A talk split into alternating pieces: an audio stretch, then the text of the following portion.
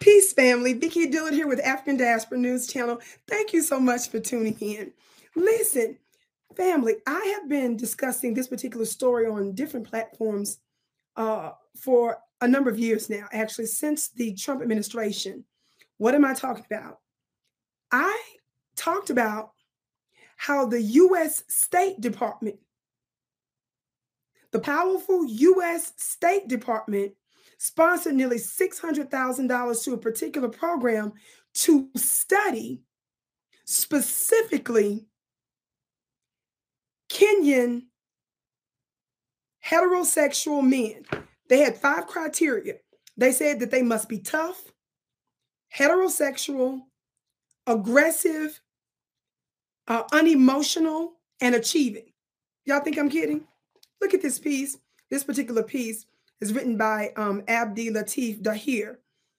I want you to know that if you research this, you will likely find a little bit of information on it, but they've gone, it appears, they've gone to great lengths to bury this story online because this funding by the US government in recent years is a humiliation.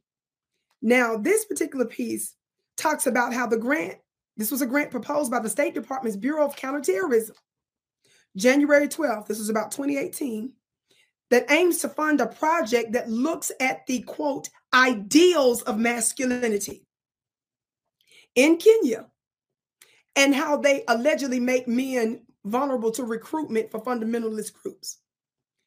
The two year program, it says, $600,000 program says expectations of Kenyan men to quote, be tough, heterosexual, aggressive, unemotional, and achieving it says are exploited by groups who, quote, appeal to these characteristics and offer the opportunity to fulfill these roles. To counter this, the department said it will commission a study around this perceived link and will, through activities, promote male to male dialogue on issues of gender and, quote, encourage stronger social and familial support structures. This piece goes on to say how on social media the story drew criticism from both conservative media figures and Trump supporters who asked why their tax money was being wasted again. Right leaning websites who provide a daily drumbeat to President Trump's administration also carried the story, including Washington Free, Be- Free Beacon, Fox News, and InfoWars. Trump has in the past stated that Islam hates us, has introduced the Muslim travel ban on refugees and restricted visa applications from a list of Muslim majority countries. And of course, you all know that when Trump was in office, he also said that African countries, among others, were S hole countries. I want you to ask yourself this question. In light of some of the stories that I've been breaking down, be sure to check out, uh, be sure to uh, check out my broadcast that I did here on African Diaspora News discussing how there is credible evidence that links France to the creation of some of these so-called fundamentalist black terrorist organizations like Boko Haram and Al Shabaab, right? Well, I discussed the fact that it is being credibly alleged that France was actually involved in the creation of these so-called black terrorist organizations in order to justify their presence on the continent of Africa so that they can say we're here fighting terrorism so that they can exploit the resources and the minerals on the continent. But they, the powers that shouldn't be in multiple Western entities, are very aware that there is a legit group of black male, black men that are susceptible to being a force of resistance without the payoff, without the manipulation of the French or American and other Western countries. There is a legit group of males, among others, that's willing to push back against who they perceive to be occupying forces, as we see happening in Niger, Burkina Faso, Mali, and others. Yes, I'm bringing this to your attention now because I was sounding the alarm a few years ago to say, why is the U.S. Department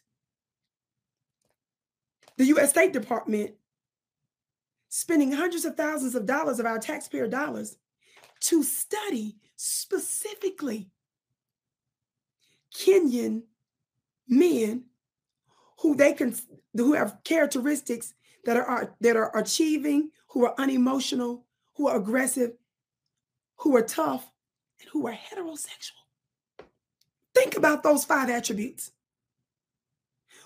Your US government legit fears a black man that has these traits. They understand very well that a black man who is achieving and unemotional and aggressive, tough, and according to the government, heterosexual is an actual threat to the occupying force. I want you all to find to figure out, ask yourself, why is that? This is modern buck breaking.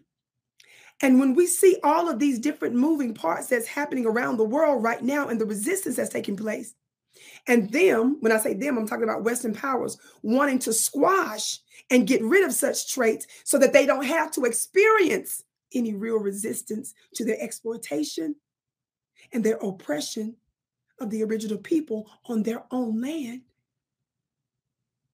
Obviously, they want to be able to identify and allegedly neutralize those traits. Beloved, this is modern buck breaking. For those of you that are unaware, buck breaking was a process that the slave masters used as a type of technology to ensure that the strong black male that was on the plantations, the slave plantations, would not resist. So they engaged in all manner of evil, like sodomy, like all types of forms of humiliation, so that he would not resist his own oppression, so that he would not defend his own woman and children. I want you to think about that. My name is Vicki Dillard. Thank you so much for tuning in. Beloved, be sure to check out my website and all of my spiritual mastermind courses at clubvicki.com. That's club, V-I-C-K-I.com. And be sure to share this uh, African Diaspora News broadcast. I can't wait to see you again.